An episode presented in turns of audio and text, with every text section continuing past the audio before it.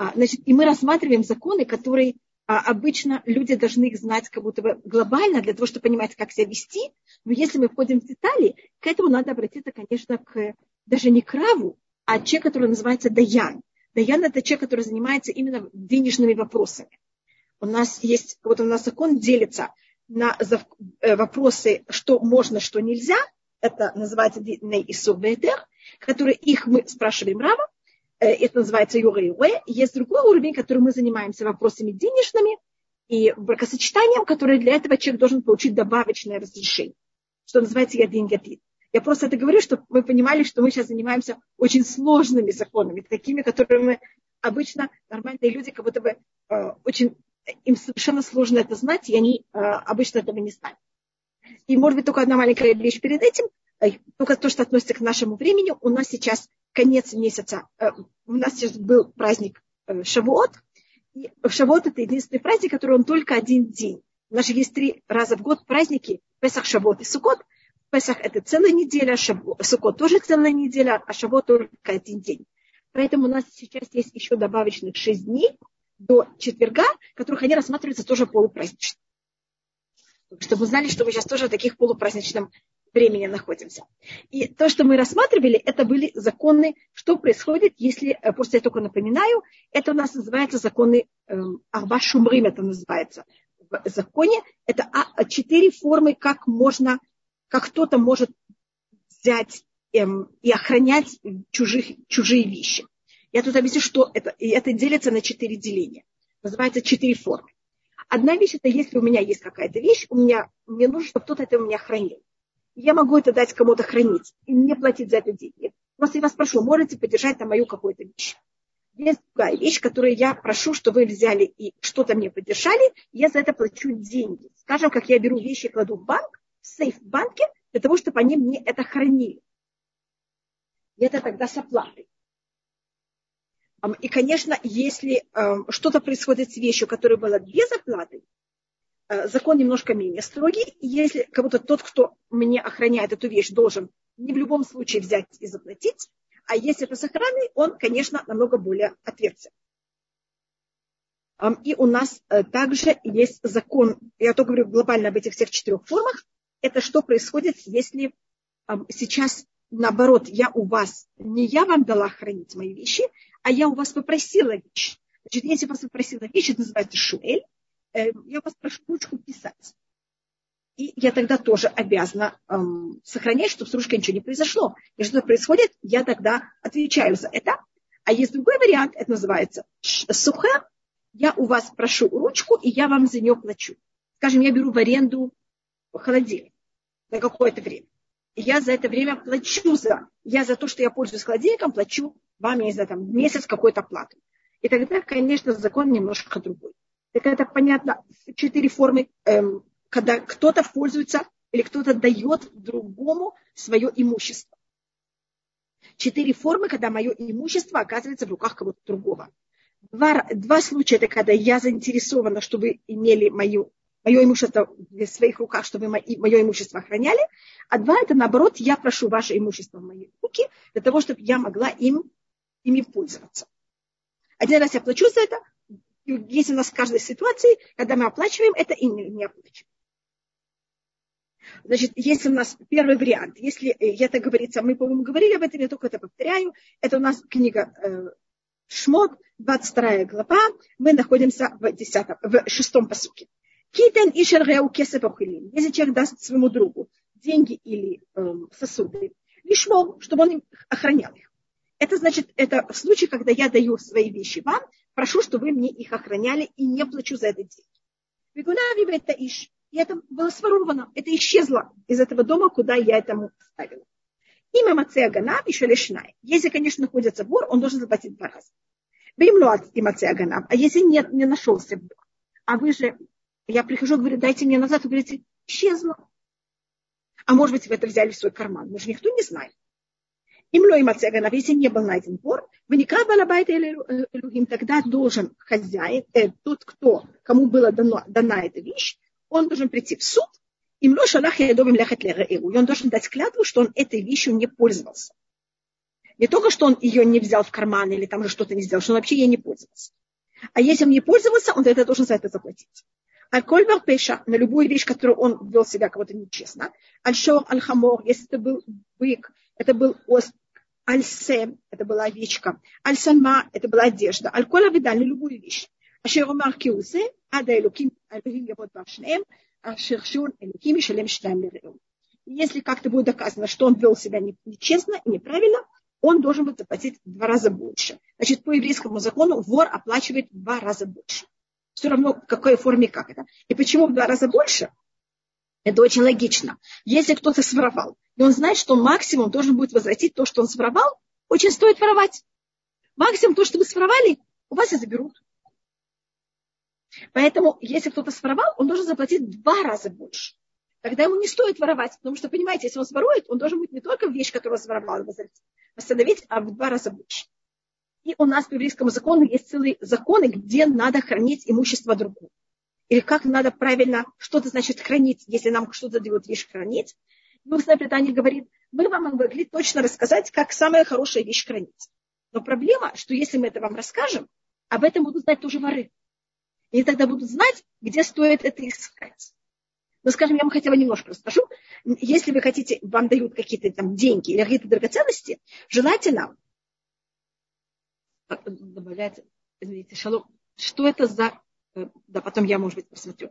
А, самое простое, это, значит, то, что говорится в устном предании, это взять вещи и хранить их рядом под землей, как будто в, э, внутри пола, под покрытием пола, а, рядом с стенкой. Потому что если вы берете и роете что-то, и потом покрываете, и там храните этот клад, и покрываете его чем-то, это можно выстучить. Вы знаете, что если вы стучите по полу, вы можете знать, где там пустое место. А если эта вещь, это пустое место, оно рядом со стенкой, вы, вор не сможет это взять и выстучить. Но тогда, если я вам это рассказала, пожалуйста, не приходите ко мне домой и не, не поднимайте всем весь кафель рядом с стенкой, а я там пока ничего не храню. Но я только вам говорю о том, понимаете, как у нас а, рассматривается и другие объяснения устное предание также говорит нам, будет у нас как но она говорит о том, я бы хотела вам еще больше рассказать. Проблема, что воры тоже будут читать эти книги, и они могут потом этим пользоваться, понимаете, очень неэтично и неправильно. Поэтому у нас э, есть такая... Поэтому, видите, не все можно рассказывать, потому что есть вещи, которых, если мы рассказываем, их потом э, также читают неправильные люди и пользуются этим, конечно, неправильно. Сейчас есть у нас другой случай. Китен ишер реу хамор ушор усы. Если возьмет человек и даст своему другу ослика или быка или э, барашка, в хольбейма и любое животное, и шмор охранять. Умет унишбар унишбар энвуи. И он умер. Это животное. Или он сломался, или он был взят в плен. И никто не видит. Значит, если видите, тут до этого говорилось, что он просто исчез. А тут говорится, что он сломался, или был взят в плен, или умер. Тут говорится такие вещи, которых даже если я буду очень сильно охранять, я не смогу охранять. Я не могу охранять никого от смерти. Я не могу животное охранять, чтобы он не сломал себе ногу. Как будто бы, точки я могу, но я же не могу его привязать на одно место, если он там бегает, а животное же должно бегать. Поэтому тут говорится о человеке, который взял к себе а, что-то охранять, и он за это оплачивает деньги. И тогда он должен как будто намного, от него требуется намного больше. Если как будто это произошло, тогда он тоже, он должен взять и дать клятву. Шват Лашем Тиебеншнеем, надо дать клятву между ими обоими, и Милошалах Ядовин Хитрел, он взял и не а, пользовался имуществом своего друга, и тогда он мне должен платить. Но это только в случае, если это такая вещь, которую я, как охранник, не могла это предотвратить. Вим ганови ганавному. Если же это было своровано, Вишалем ли он должен тогда платить. А, и он, и зависит, какое это было воровство. Им того тариф, если это было э, разорвано, вот если это животное, и кто-то его разорвал, яви это хатрифа. Он должен привести свидетельство. И тут не говорится свидетельство того, что это разорвали, просто трифа, а хатрифа. Э, лой шалем, тогда он не должен платить. И тогда Раши объясняет, что почему говорится хатриф. Если, скажем, ему оставили, скажем, я не знаю, э, э, туки, это ему взяли и оставили попугая. И если взял, взяла кошка и съела его попугая, он должен заплатить, потому что я могу спасти попугая от кошки. Но если вдруг бежал в мой дом лев, я не могу спасти попугая от льва. И не знали попугай, если лев есть попугай. Я не знаю. Я то говорю как теоретически. Это только рассматривается, что если то, что напало, было такое, что человек не может с этим справиться, и не может это спасти, тогда, конечно, я не должна платить. Поэтому говорится хатрифа. Хатрифа значит, что-то, когда это кто разорвал, будет что-то очень ужасное. Что человек как, вот, как смерть, как когда он сломал вдруг ногу, понимаете, там что-то у него сломалось. Такие вещи, которых человек не может это э, предусмотреть, или даже если происходит, он не может это предотвратить, потому что это вне его эм, силе. Мне кажется, есть, в, когда мы даем, когда мы отдаем вещи э, в банк или куда-то, есть страховка, есть понятие, что страховка оплачивает все, кроме случаев, в которых они не, что физически как будто мы не можем это брать и охранять. Есть такое, я не знаю, ли вы меня видите, я, есть такое понятие, что если а, это как будто бы вне, а, это считается как будто бы вещь, которую люди не могли бы взять и предотвратить, тогда я не обязана это взять. А, я не должна за это брать и платить. Сейчас у нас 13-й посок. Э, и, может быть, до 13-го я просмотрю вопрос. Я видела вопрос, и только сейчас к нему отнесусь. Я извиняюсь. Шалом. Что это за гнева, когда добавляется пятая часть? Это значит, Абитальхая. Вы спрашиваете, добавочная вещь. Это называется гзыля. Есть у нас понятие гнева. За воровство мы оплачиваем в два раза больше. А есть понятие гзыля. Гзыля это не воровство, это грабеж. Если кто-то берет силой, и, он, и когда видят, он это делает, так в такой ситуации, если он решает исправиться, он тогда берет и оплачивает то, что он забрал силой, и еще одну пятую. Это в случае э, гзеля. И сейчас у нас 22 глава, 13 э, посуд. А если человек берет и не дает другому человеку, чтобы это была охрана, а наоборот, я прошу кого-то, мне нужна книга, мне нужны какие-то вещи, и я прошу это у вас. Такая вещь у нас называется шуэль. Я у вас одалживаю. Значит, человек одалживает от кого? От своего друга. Венишбам, умеет. И эта вещь сломалась, или эта вещь умерла, если это животное. Балав энимо шалем шалем. Если его хозяин не с ним, тогда надо взять и заплатить. Им балабимо, но и шалем. Если его хозяин с ним, не надо платить. Я тут рассмотрю. Есть понятие, называется метамип махмат мелаха. Я взяла у вас ручку, одолжила у вас ручку, и вы понимаете, что ручкой надо писать. И я пишу ручкой, и чернила закончилась. А есть понятие, что я одолжила у вас ручку, и я решила ручкой открывать эм, консервы. Или ручкой, которую я у вас одолжила, открывать ей я не знаю, что еще можно делать с ручкой. Сверлить ей дырки в стене. Значит, если я делаю вещи ручкой, которые не надо делать ручкой, эта ручка для этого не создана. Ручка создана, чтобы ей писали, не чтобы ей делали дырки в стене или открывали консерв. Так понятно, что если я делаю ручкой вещи, которых не по эм, предназначению ручки, она не для этого, что-то, если происходит с ручкой, я, конечно, тогда должна заплатить есть, это называется мехамат мелаха, если она умерла, потому что я ей пользовалась, как надо пользоваться, закон другой. Есть еще такая одна очень интересная вещь, это если хозяин, значит, я попросила у вас, скажем, ручку, и в это время вы у меня дома, и я вас попросила быть мне посуду. Значит, если вы находитесь, когда я пользуюсь вашей ручкой, я тогда не должна платить. Потому что считается, что если человек находится, когда пользуется его вещью, если бы его вещью пользовались так, как бы он не хотел, он бы сказал, извините, моей ручкой так не надо делать. И поэтому тогда я не должна заплатить. И последняя вещь. Им сахируба бесхару. Если же то, что я взяла у вас, это я взяла у вас, скажем, холодильник, как я дала пример, и я плачу вам каждый месяц за то, что я пользуюсь вашим холодильником. В такой ситуации а, если что-то произошло с холодильником, есть вот спор, какой мой закон. А, и это вещь, которую надо пойти к Раву для того, чтобы решить, как будет решение. Я слишком маленькая, чтобы решать, как это делать. Есть кто считает, что у него закон как Шумер Сахар, есть мнение, что это как Шумер Хинам. Если помните, это были два случая, которые мы рассматривали в начале. Это как будто, как, я, как будто вы мне дали эту вещь хранить.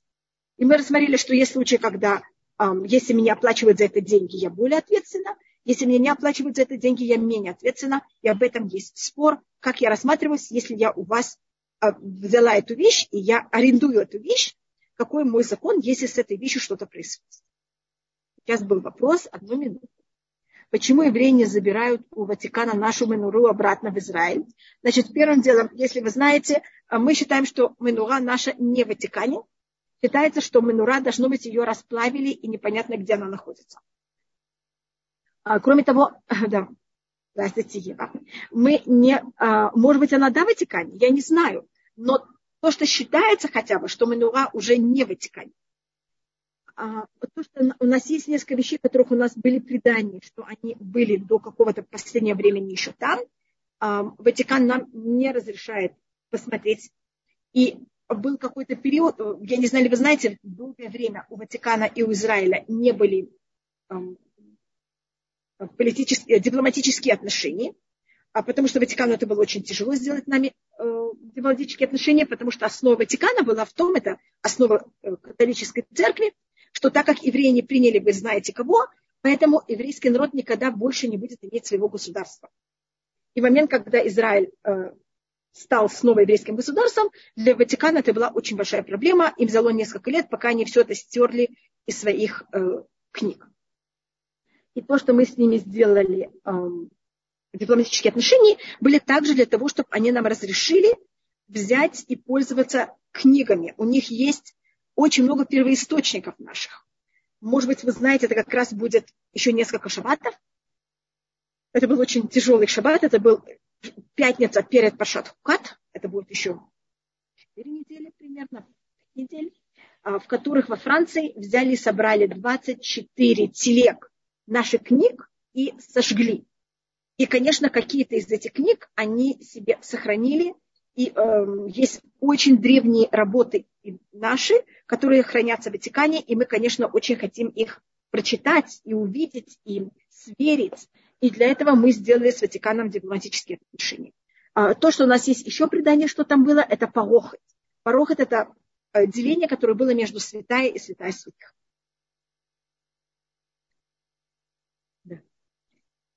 Но, Таля, вы правы. А, я бы была очень рада, что нам дали все, что у нас забрали в течение всех веков, нам бы дали это назад, и мы смогли бы на это посмотреть. Я бы была бы а, неописуемо рада это все увидеть. Что Всевышний нам помог, чтобы это все к нам возвратилось. И сейчас, значит, мы тут рассмотрели о отношениях имущества. Сейчас у нас будет закон законы другие. Значит, у нас Пашат Мишпатим есть в сжатой форме все законы Торы. Значит, у нас, э, мы, мы, может быть, говорили об этом, у нас есть три раза, когда нам повторяют все законы Торы. А сейчас мы, э, Пашат Мишпатим, это как раз сейчас, это сразу мы стояли у горы Синай, и Муше сошел с горы, и а, нам дает вот в это время, перед тем, как он сходит на гору на 40 дней, он нам дает в сжатой форме все-все законы Торы. Сейчас у нас также законы между людьми, и этот закон уже не имущество, а это закон бракосочетания. И тут тоже закон неприятный. 15. וכי יפתה איש בתולה אשר לא אורסה ושכב עמה מור ימרנה לו לאישה ואם אין ממנה הביאה לתיתה לו כסף לשקול כמור הבתולה. Что произойдет, если мужчина взял и уговорил девушку жить с ним, и, а потом он, эм, и он в какой-то мере Эм, не, не заинтересован выйти замуж за нее, по еврейскому закону суд его может обязать выйти замуж, э, жениться на ней. Если он отказывается на ней жениться, тогда он обязан, э, только он, извините, он не может э, отказаться от брака, только э, девушка или ее родители могут отказаться от такого брака, тогда он должен взять и заплатить девушке эм, ее отцу 50 шекелей, кесов. Значит, он должен ей взять и заплатить э, деньги. Значит, иудаизм считает, что если кто-то ведет себя нехорошо, то, что его тюрьма его ничем его не, а, как говорится, не остановит. И кроме того, если он войдет в тюрьму, когда он маленький вор или маленький там, э, носильщик, или тут был как раз не носильщик, а тут был, который взял эту девушку и уговорил, он, когда будет в тюрьме, он там же встретится еще с более тяжелыми людьми, и он станет еще более тяжелым. Поэтому по закону Торы мы, у нас есть только... Лиза, большое спасибо. Вам тоже добрый вечер. А, у нас в Торе есть две, две формы наказания.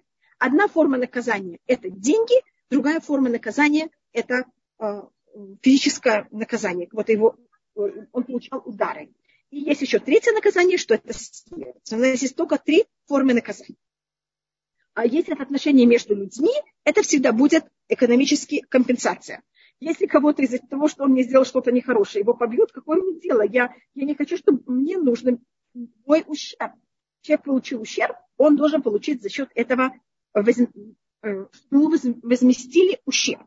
И он тогда должен взять ему и заплатить деньги. И это очень серьезная сумма денег, и поэтому в какой-то мере люди на это не... Э, это будет такое очень важное очень серьезное прикрытие. И это понятие, как охранять э, женщин, чтобы женщины не в какой-то мере не оказывались в э, состоянии того, что у них нет в какой-то мере какой-то охраны. После, э, да. Юля, спасибо. Из, о, откуда вы мне говорите? Здрасте, я даже не рассчитываю. Архиза. Архиз, я даже не знаю, где это архиз. Если можете мне написать где-то архиз, Юля, я буду очень рада. Видите, я настолько, я не знаю настолько хорошо географию. Извините. И сейчас у нас 17-й посук. Он считается у нас очень особый посук. У нас есть таких достаточно мало посуков. Это посук, который он из трех слов. Бехашифа лотыхае. Не отдай возможность жить эм,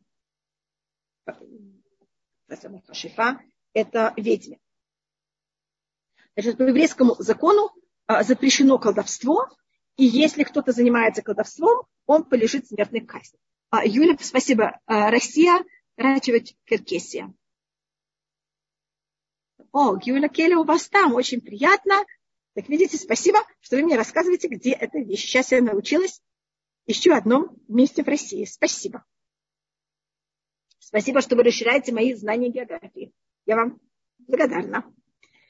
А, вы... Спасибо, что вы меня там слышите. Спасибо большое. А, в, э, значит, по еврейскому закону колдовство очень строго запрещено, и а, э, кто занимается колдовством, подлежит смертной казни. Так как колдовство – это, конечно, также ущерб людям, Ой, спасибо, Юля, большое. Э, это также, но это более рассматривается вещь, которая относится между человеком и Всевышним, потому что а, то, что человек колдует, он же не, не обязательно колдует против кого-то, он может колдовать только вещи, которые связаны только с ним. И это вещь, которая, она, э, вещь, которая считается у нас совершенно неправильно в плане веры. И, может быть, мы рассмотрим сейчас немножко, что это такое. Говорится о ведьме в женском, э, в женском роде, хотя есть тоже мужчины, которые этим же занимаются. А, но считается в иудаизме, что больше склонность к колдовству у женщин, чем у мужчин, поэтому это написано в женском роде, а не в мужском. Ну, конечно, имеется в виду мужчина как женщина, то же самое. И у нас даже в храме было место, которое называлось Лишката Парва, там было место, комната такая, которая называлась комната Парва. И что такое Парва, что это такое? Был какой-то ужасный колдун, который в стене храма, в стене двора храма сделал дырочку, чтобы взять, смотреть, что там происходит и колдовать. И потом, конечно, эта вещь все застроили, когда это все раскрылось. Поэтому просто я говорю, что у нас есть также и мужчины, которые колдова, были колдуны, не только женщины, но в Торе это написано в женском роде, потому что это считается более популярно у женщин, чем у мужчин. И э, также этот посук, как я сказала, так он из трех слов, он считается у нас тоже очень особый посук, и принято им пользоваться также для каких-то на другом совершенно уровне также. И, может быть, я вам расскажу такой рассказ. У нас рассматривается, что в, у нас есть период, который был перед разрушением второго храма. Он, это был еще период, который, это был последний хороший период перед разрушением второго храма. после периода, который мы сейчас будем рассматривать, уже все было только все время очень, не очень приятно. И как раз в это время было много эм, колду, кол, колдуний, должно быть, я не знаю, как это сказать в множественном числе, я извиняюсь, колдунья только в множественном числе, колдунь, я думаю. И э, Шимон бен Шетах, он хотел их как-то э, взять и привести к тому, что это прекратилось. И он взял и послал своих учеников, а они жили на юге, эти колдуни. И он их послал как раз в день, когда шел дождь. И он им сказал своим ученикам взять одежду, ее положить в сосуды, из, в глиняные такие сосуды, чтобы э, чтоб у них одежда осталась чистая, потому что колдуне надо, чтобы были два еврейских кошерных свидетеля, что видели, что они колдуньи, а то им невозможно дать никакого наказания. И вы понимаете, что никакая колдунья себя не будет раскрывать перед кошерными двумя евреями. Поэтому он послал этих парней, и они пришли на юг, и, э, и когда дождь прошел, они одели эту одежду и встретились с колдуньями. А колдуньи увидели, что у них одежда сухая. Они спросили, как вы такие сухие, сейчас больше такой виден. А эти парни сказали, а мы хотели между каплями. Они как будто посмеялись так немножко. А колдуньи решили, что они тоже кол- умеют колдовать.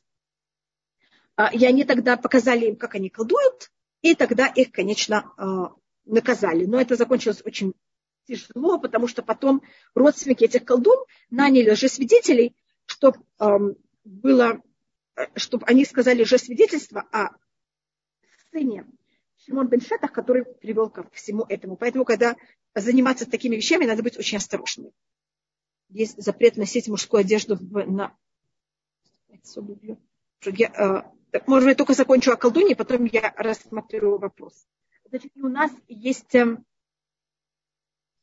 э, также, как, значит, когда мы э, говорим о колдуне, что это такое? Есть мнение, что колдовство – это глупость. Вообще нет такой вещи. Это вещь, которой пользуются люди э, какими-то своими интуицией, знаниями, и они какими-то тонкостями, которые другие люди не замечают. И они этим путают других людей, и кого-то их и за счет этого другим людям кажется, что они в какой-то мере колдуют. Или там понимают какие-то вещи, знают будущее и так далее. И обычно этим занимались эм, рядом с любым идолопоклонством, было обычно что-то связано с колдовством. Поэтому в Торе всегда, когда говорится о колдовстве, это говорится рядом с идолопоклонством. Это была какая-то такая форма, которая, э, или такая услуга, которая давалась идолопоклонникам, э, которые, когда они приходили в своих там, идолопоклонства, там были вот эти колдуньи или колдуны, которые в какой-то мере как будто бы чем-то что-то давали этим людям. Хотя это было полное заблуждение. А, по Маймониду нет понятия колдовства, это полная глупость, это только называется у нас ахизат наим, это как будто бы а, оптический обман. Скажем, я слышу, как вы разговариваете с кем-то, и этот человек говорит ваше имя, а потом я вам подхожу и говорю, о, я смотрю на вас, да, я знаю, как вас зовут. Я вам говорю, как вас зовут. Хотя просто я до этого слышала, как кто-то сказал ваше имя или там какие-то там, понимаете, вот такие фокусы.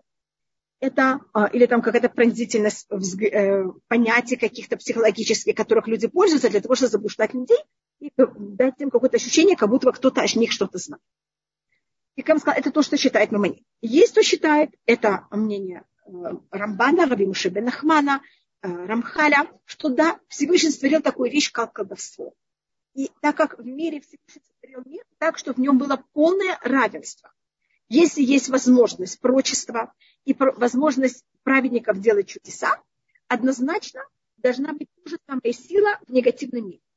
Если есть прочество, которое нам говорит, что будет в будущем, должна быть также негативная сила, которая тоже знает, что будет в будущем и может подсказывать будущее. Если есть праведники, которые могут делать чудеса, обязательно должны быть злодеи, которые могут делать чудеса. А то нет в мире, как вы понимаете, выбора. И поэтому в время, когда было прочество, а, тогда, конечно, все негативные силы были намного более сильны.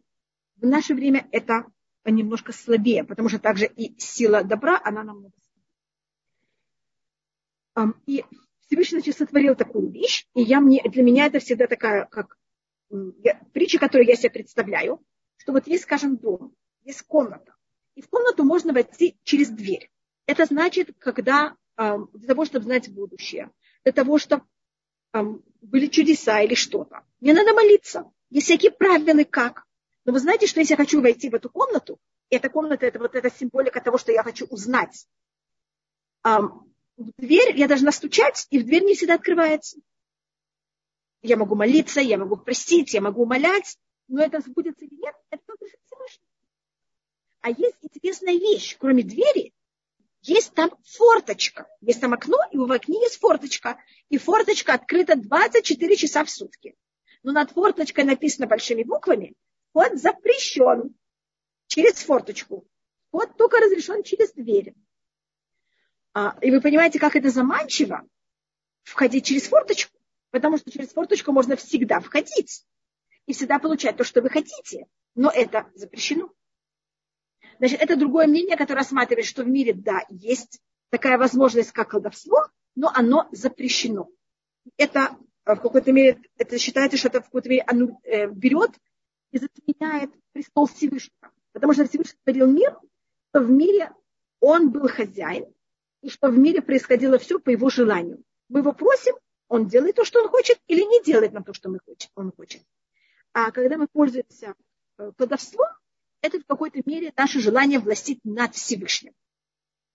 Это мы хотим получить то, что мы хотим получить, если он согласен на это или если он не согласен на это. И теоретически можно и подойти и служить Всевышнему в такой форме, что это, конечно, очень неправильно, и это никогда не поможет. Значит, мы, когда исполняем желание Всевышнего, мы исполняем его желание, и это вне зависимости от того, он сделает то, что мы хотим, или будет наоборот. Мы исполняем его желание, потому что это его желание я, э, вы знаете, что у, э, у Куприна, у него есть рассказ о колдуне. Снова, я когда была маленькая, я, у нас дома были, была литература, и я какие-то вещи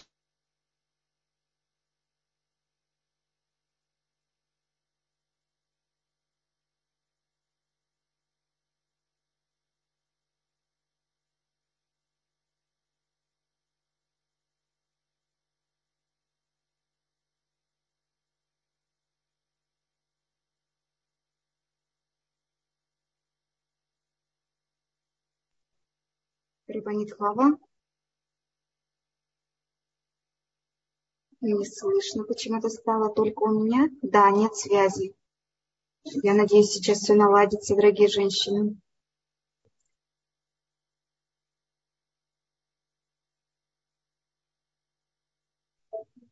Рыбанит Хава, мы вас не слышим. Так. Извините, да, все. Я, видите, я не поняла. Я уже считала, что в этой комнате у меня уже все нормально и все будет хорошо.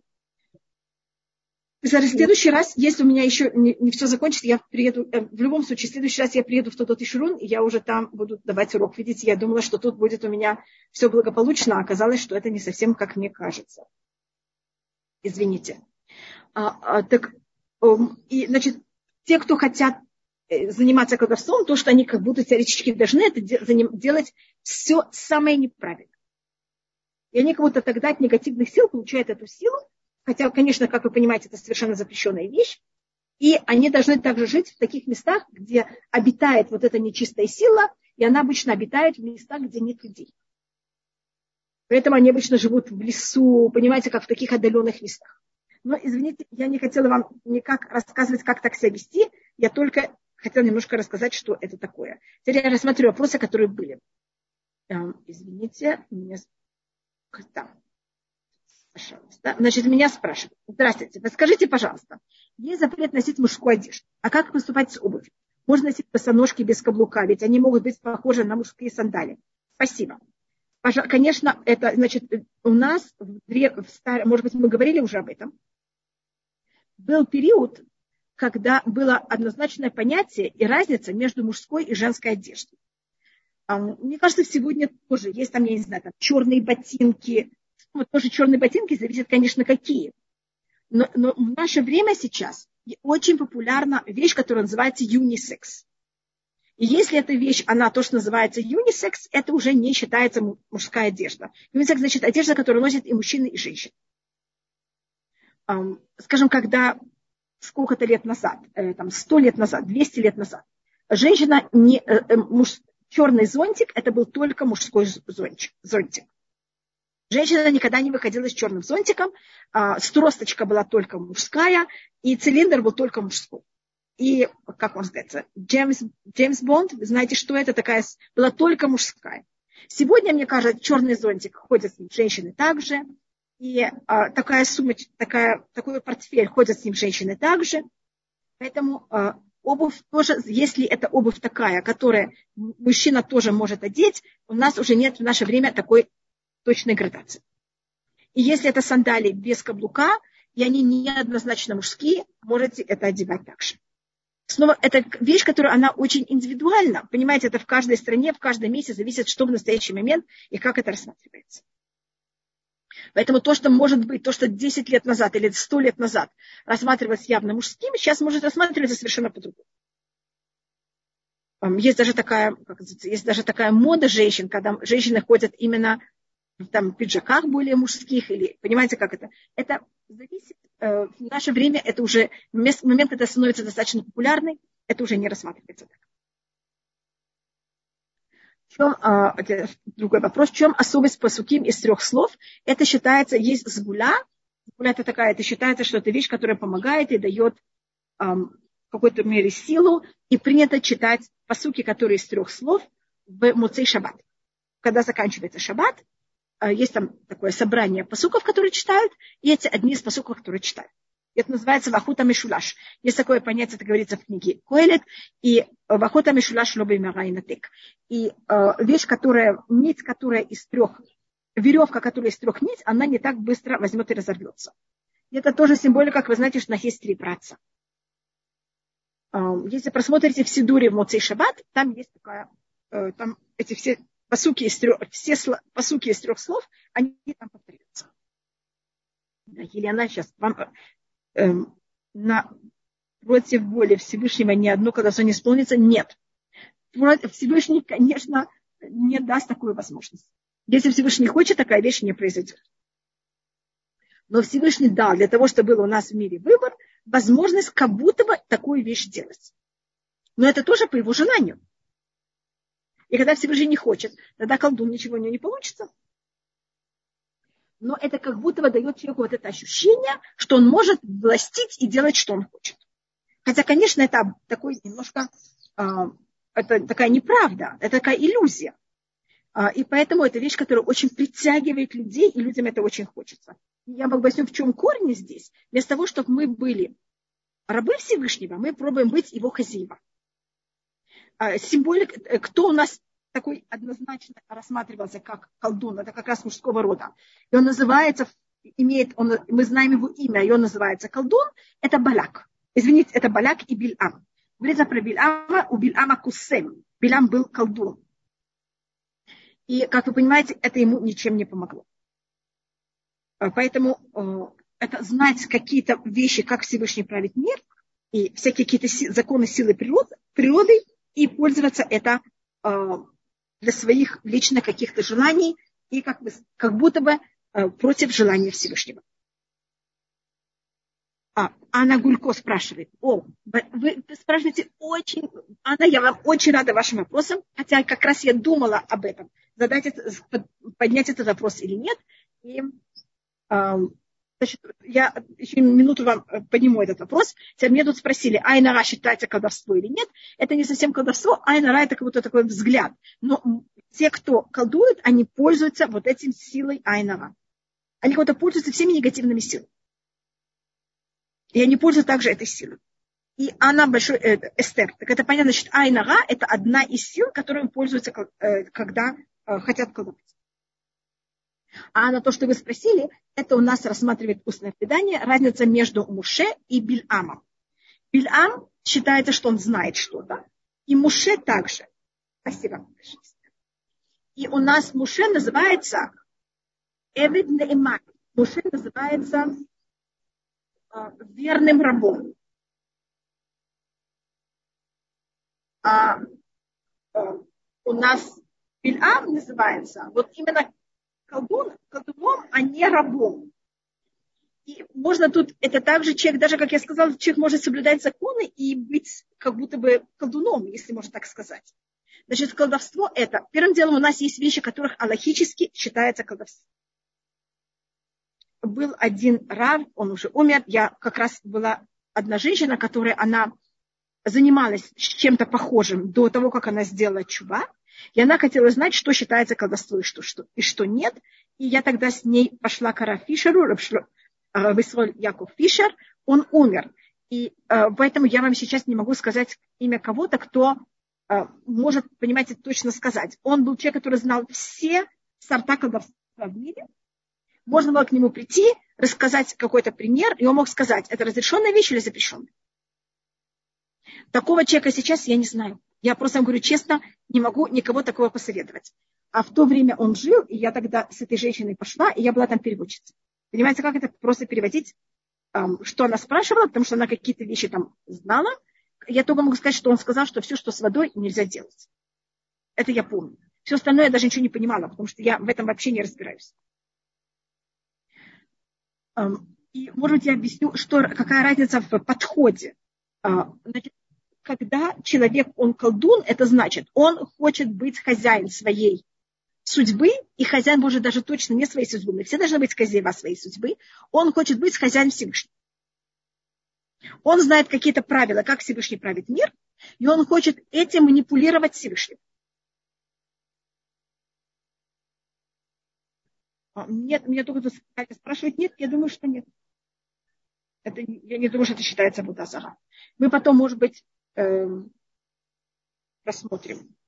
У нас, э, просто меня спросили, вот такое объединение рук, считается ли это Будазара. Как я думаю, что... Эм, эм, ну, если вы хотите, это уже то не, не колдовство, это уже понятие идолопоклонства. Э, когда мы были в Советском Союзе, там было очень тяжело найти подсвечники. Я помню, моя мама, у нее были подсвечники ее и подсвечники ее э, свекрови, моей бабушки. А, но вы знаете, что в праздник сейчас у нас есть такие маленькие свечки, которые можно такие э, таблетки. Тогда не было таблеток. А в праздник нельзя вставлять свечи. Надо их ставить заранее. Вот как, скажем, в этом году был праздник, потом шаббат. Так если у вас нет таких свечей, надо вот это все приготовить заранее. А если нет достаточно подсвечников, невозможно подготовить это заранее. А свечи так просто уже не стоят же. Это свечи, которые были тогда. И я помню, как мама, она искала всегда подсвечники. И вот она где-то нашла подсвечники, и она принесла домой, а потом она а, прочитала, что эти подсвечники пришли из Индии. А вы знаете, что в Индии есть настоящее идолопоклонство. Я помню, потом эти подсвечники выкинули. Поэтому у нас есть разные, э, понимаете, как это понятие. Но, может быть, я только закончу вот этот ответ.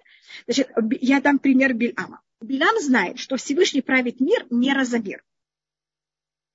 И э, Бельам знает, что Всевышний не будет, дал клятву, что больше не будет потоп. И тогда он берет и говорит э, фараону, он по преданию советник фараона, что если ты, э, ты хочешь взять и обхитрить Всевышнего, и ты хочешь наказать евреев, и не расплачиваться этим, возьми мальчиков и топи. Почему его надо пить? Потому что Всевышний наказывает мера за меру, а Всевышний тебя не сможет наказать водой, потому что он не делает никогда потоп он дал клятву, что больше не будет потопа. Вот это считается колдовство. Это как будто это корень колдовства. Я хочу добиться то, что я хочу добиться, и я не хочу быть подчинен Всевышнему. Я хочу диктовать Всевышнему. Я хочу моими знаниями порабощать Всевышнему. А Муше, он раб Всевышнего. Это кем мы должны быть? Он называется не просто раб, он называется Эвиднейман. Он называется верный раб. Как раз а, если мы в Израиле мы читаем в нашей недельной, как раз в этой недельной главе, в конце, в 12 главе, я говорю в Израиле, потому что в диаспоре читаю другую недельную главу, мы, начиная с этого шаббата, у нас будет, э, в Израиле будут читать одну недельную главу, а в диаспоре предыдущую. Потому что шаббат, как вы знаете, в Израиле был уже не шавуот, был уже не праздник, а в диаспоре это был шавуот. Поэтому как раз в нашей недельной главе, если я говорю нашей, потому что в диаспоре это другая, говорится о, в 12 главе, в конце говорится о том, кто такой Муше. И там говорится, Бехоль бейтин иманху. Во всем моем доме он мне верный. И поэтому Всевышний дает Муше все. И скажем, как пример. Всевышний говорит Муше, я возьму и уничтожу еврейский народ, и весь еврейский народ выйдет от тебя. Знаете, какое это, это же вообще просто э, взять и дать человеку такую взятку. И Муше думает, что лучше для Всевышнего. Не что лучше мне, а что лучше Всевышнему. Что Всевышний по-настоящему хочет от Для чего это Всевышний мне говорит? Чтобы я согласился или не согласился? И он не соглашается. И он молится за еврейский народ, и чуть не становится болен, насколько он молится за еврейский народ. Поэтому Ше называется Эвед Иман, верный раб. Верный раб – это мы желаем исполнить желание Всевышнего, а не мое желание, а желание Всевышнего. А колдовство – это когда я хочу манипулировать Всевышним, чтобы он сделал то, что я хочу. И я хочу кого-то быть властитель над Всевышним. И это у нас то, что считается такая ужасная вещь. Это поклонство, э, э, извините, это, вот это считается такая ужасная вещь колдовства, колдовства, поэтому мы к нему так тяжело относимся. И почему я так много об этом говорю? Потому что можно соблюдать законы как колдовство. Можно сказать, я буду делать то-то и то-то, а для того, чтобы Всевышний сделал то-то и то-то. Только я вам говорю заранее, Всевышним а, такие договоры не всегда а, имеют успех. Вы понимаете, Всевышнего невозможно манипулировать. Сейчас были много вопросов, которым я не ответила, и я извиняюсь. Я сейчас, извините, дайте плиз определение колдовства. Так я вам скажу, что такое, значит, теоретически точное определение колдовства. Желательно каждую вещь спросить конкретно. Я дала только определение психологического состояния колдовства. Психологическое состояние – это когда мы хотим этим знанием взять и властить на, над миром а, без того, как не беря в счет, что Всевышний хочет, и пользоваться также даже законами Торы.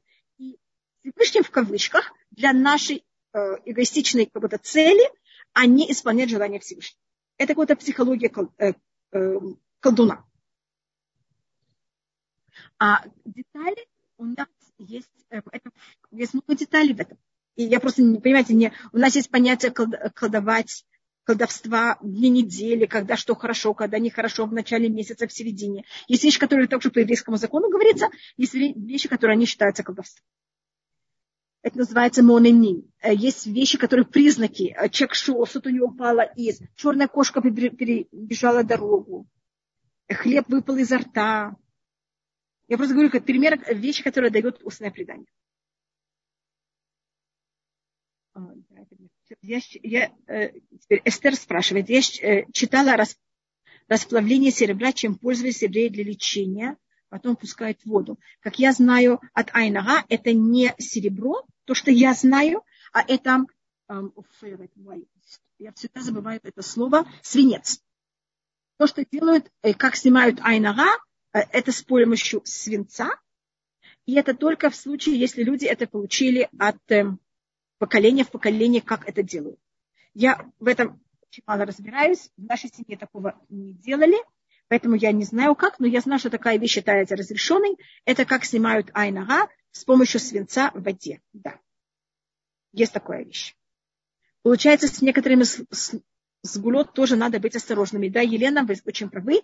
Есть гулет, который надо быть осторожным. И Маймонит пишет, что по еврейскому закону соблюдать закон для сгуля запрещено. Значит, я не могу сказать, я буду зажигать перед шабатом свечи для того, чтобы э, быть богатой. Мы исполняем закон, потому что надо его исполнять, а не для того, чтобы это было понимаете, как что-то этим получить. Если мы так делаем, значит, это тоже мы превращаем это в колдовство. Есть только одна вещь, которая разрешена по закону, это сдака.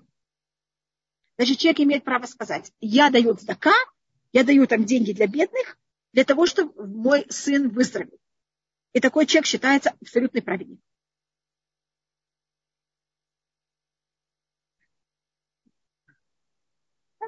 Мне кажется, мы на все вопросы. Сейчас у меня еще осталось некоторое время, и мы просмотрим еще один еще одну вещь. Значит, мы рассмотрели о, о ведьме. Сейчас у нас 18-й посуд. Кольшу хеден бейма мот юмат. Я извиняюсь, что я очень некультурная, и я не знаю, как это называется на русском. Мне всегда говорят, как это называется, и я забываю. Это э, скот, скотоложество, может быть. Это когда люди живут вместе живут. Это вещь, которая у нас также очень строго запрещена. А, извините, тут меня спрашивают еще один вопрос. Прежде как я перехожу, можно ли одеть рубашку или куртку с застежкой на мужской стороне? Это зависит, как в этом государстве, в этой стране сейчас ходят женщины. Если сейчас женщины ходят так, тогда разрешено. Если нет, нет. Понимаете, как это? Это зависит, насколько это популярно и как это ходит.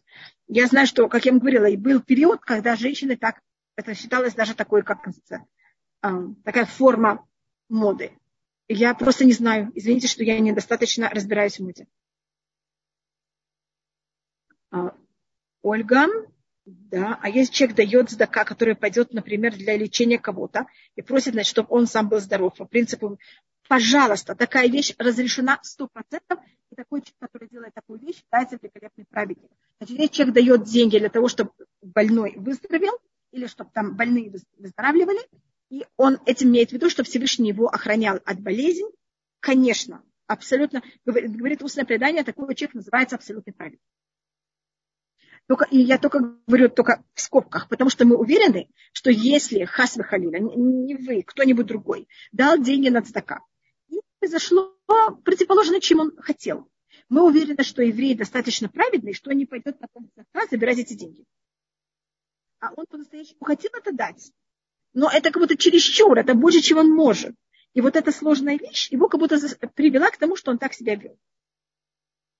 Поэтому э, это считается совершенно нормально. И он считается, это говорит устное предание, э, цадигаму. Абсолютный полноценный правил. Значит, тут у нас также рассматривается о запрещенных отношениях. Э, и это, конечно, такая самая ужасная вещь. Значит, тут у нас рассматривается о махашифа, о, как называется, о, э, о том, что запрещено колдовать и запрет быть ведьмой. Потом говорится о том, что запрещено э, жить животным. И это считается, что люди, которые занимались колдовством, они обычно делали всякие какие-то запрещенные, они жили в запрещенной форме. Там, как я вам говорила, например, не женились или жили животными. И считается, что этим они будто на себя притягивали себе всякие негативные силы. Это по тому мнению, что есть, да, негативные силы. И девятнадцатый посук. Зувех э, лейлухим йохувам бильти лашем левадо. Значит, запрет приносить жертвы любым каким-то идолам. И тут мы как раз начинаем говорить о идолопоклонстве. Значит, у нас э, идолопоклонство, оно делится, есть уйма всяких сортов идолопоклонства. И то, что запрещено любому идолу, у нас есть четыре вещи, которые запрещены любому идолу. Кто бы это ни был. Значит, и какое бы поклонство это ни было. Любому идолу запрещено приносить жертвы. Любому идолу запрещено, это то, что тут говорится открытым текстом, запрещено к нему поклоняться, запрещено ему делать воскурение и лить ему вино. Это четыре вещи, которые запрещены любому идолопоклонству. Не завися, это его форма службы или это не его форма службы. А это одна вещь. И следующая вещь. Каждое идолопоклонство запрещено ему именно та вещь, которая его форма службы. Скажем, а, пример, который дает устное предание всегда, это Геркулес. Вы знаете, что Геркулес это э, в идол силы, Херкулес, я не знаю, как вы на русском его называете, но ведь он называется Махкулис. Э, устное предание его немножко э, искажает его имя. Так вот, Геркулес, как служили в древнее время Геркулесу, там брали камни и кидали. И рассказывает устное предание, что происходит, если приходят к, мудрец, к мудрецам и спрашивают, можно кидаться в идолов камней? Что вы скажете? Пожалуйста. Но видите, тут запрещено, потому что именно форма служения этого идола, это как, как то, что кидают в него камни. Поэтому такая вещь запрещена. Или был у нас ужасное допоклонство, называлось Бальпиом, это последний грех евреев в пустыне, что это было взять и использовать идол как туалет. Это был э, это идолопоклонство Бальпиом. Так если вы спросите, можно взять, использовать идол как туалет. Вам скажут, конечно, вы же это унижение идола. Там рассказывается, что один еврей, он хотел ужасно унизить идолов, и он это так сделал. И потом, когда жрецы Бальпиора пришли, сказали, что еще никто так великолепно не служил Бальпиору, как этот еврей. Но этот еврей сделал это по ошибке. Поэтому перед тем, как вы решаете какого-то идола унизить, надо узнать, понимаете, как его служат, потому что у идолов есть разные разные формы идолопоклонства, и каждый идол кого-то к нему относится по-другому. А, но вот эти четыре вещи, что это воскурение, это значит приносить э, воскурение, это э, чтобы был какой-то пахучий, пахучий запах, взять, лить вино, поклоняться и приносить жертвы запрещено любому идолу, не завися этот, э, это форма его службы или не форма его службы. а добавочно каждому идолу запрещена именно его форма службы.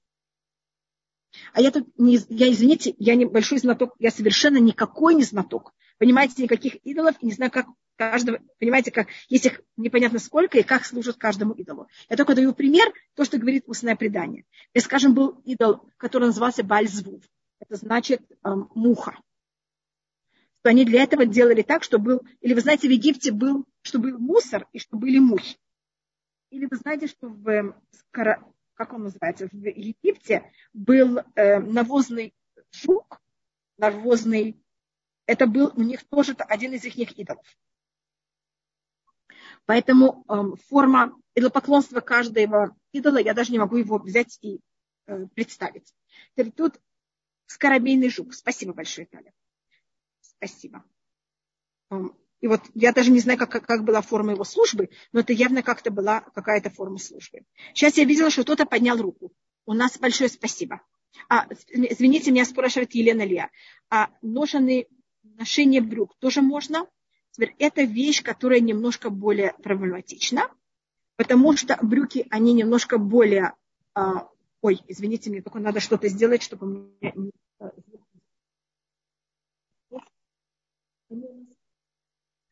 А, брюки у нас немножко более символизируют мужскую одежду.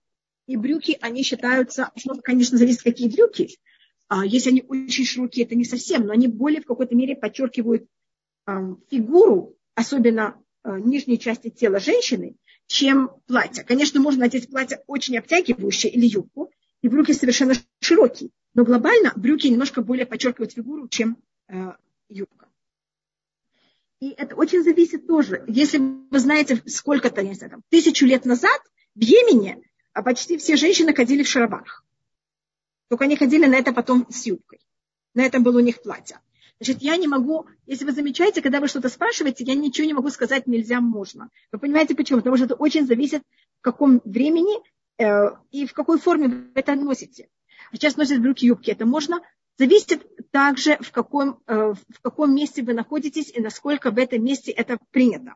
У нас есть две вещи. У нас есть закон Торы, это называется Турат Муше, и у нас есть другая вещь, которая называется дат иудит. Дат иудит это значит, как в этом месте еврейские женщины ходят. И это вещь, которая она очень, эм, это надо каждый раз проверять, как в этом месте сейчас принято ходить. И что считается сейчас, как ходят в этом месте э, религиозные еврейские женщины и ходят ли они так или нет. Поэтому эм, я, я говорю только вещи, которых они абсолютные. А вещи, которые я сейчас скажу вам, а через год будут другие, я предпочитаю, понимаете, я говорю более правила, чем конкретно ответ можно нельзя на какие-то вещи.